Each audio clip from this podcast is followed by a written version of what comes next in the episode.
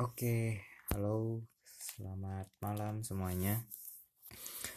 Eh, saya Andrian Cianjur ingin bercerita tentang langkah awal yang jadi kayak langkah awal yang memang harus kita tempuh buat eh, memulai sesuatu motivasinya ya intinya jadi memang hari ini saya memulai uh, satu um, hal baru ya.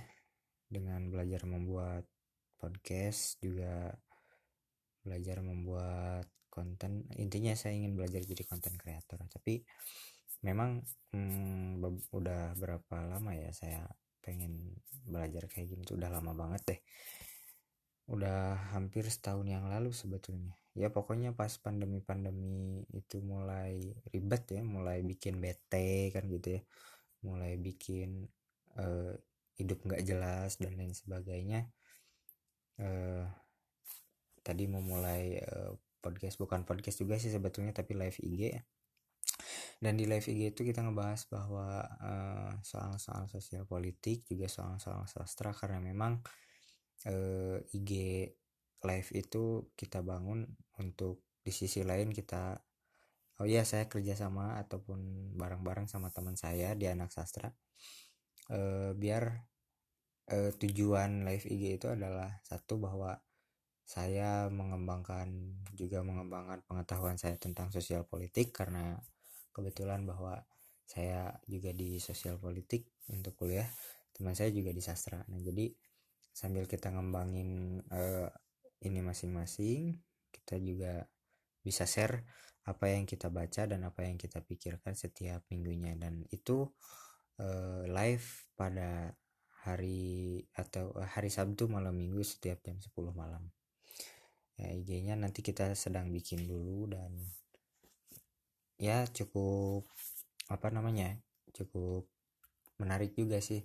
Karena uh, pod, uh, bukan podcast apa sih live IG itu dimulai pada saat gabut sih sebetulnya. Jadi malam minggu lagi bete kan gitu. Ya.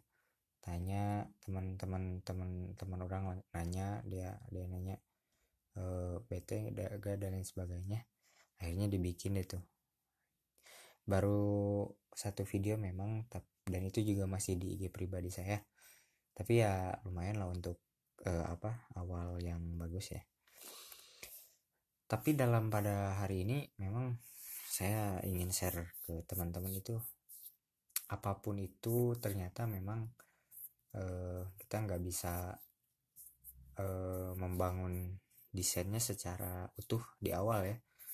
Jadi kita harus memulai dulu deh langkah pertama yang harus dilakukan adalah memulai apa pun itu kekurangannya meskipun itu 90% kekurangan ataupun 99% kekurangan tapi yang jelas yang mesti dilakukan adalah kita mulai aja dulu nanti juga kelihatan. Kalau saya sebelumnya biasanya suka dengar-dengar dari motivasi-motivasi YouTube kayak gitu. Akhirnya saya dengar tuh dari Mark Zuckerberg bahwa ya seide sebagus ide sebagus apa pun ide kamu kalau misalkan nggak dimulai-mulai ya nggak akan pernah jalan dan nggak akan pernah terrealisasi jadi ya dari situ saya memulai eh, mulai memutuskan untuk ya apa pun itu yang saya inginkan adalah ya mulai aja dulu ter juga kelihatan kan kayak gitu ya.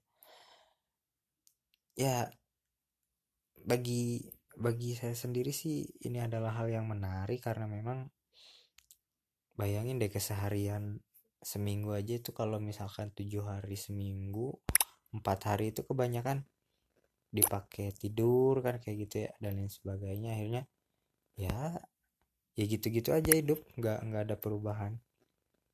Nah untuk podcast pertama ini dikeluarkan saya juga berharap ini jadi satu awal yang baik ya ke depannya.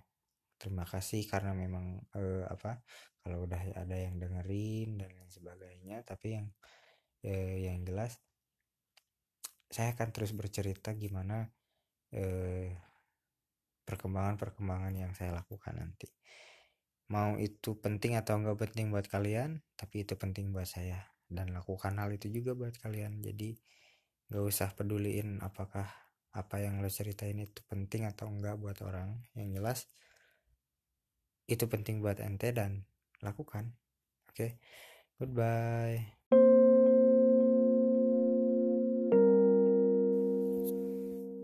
Halo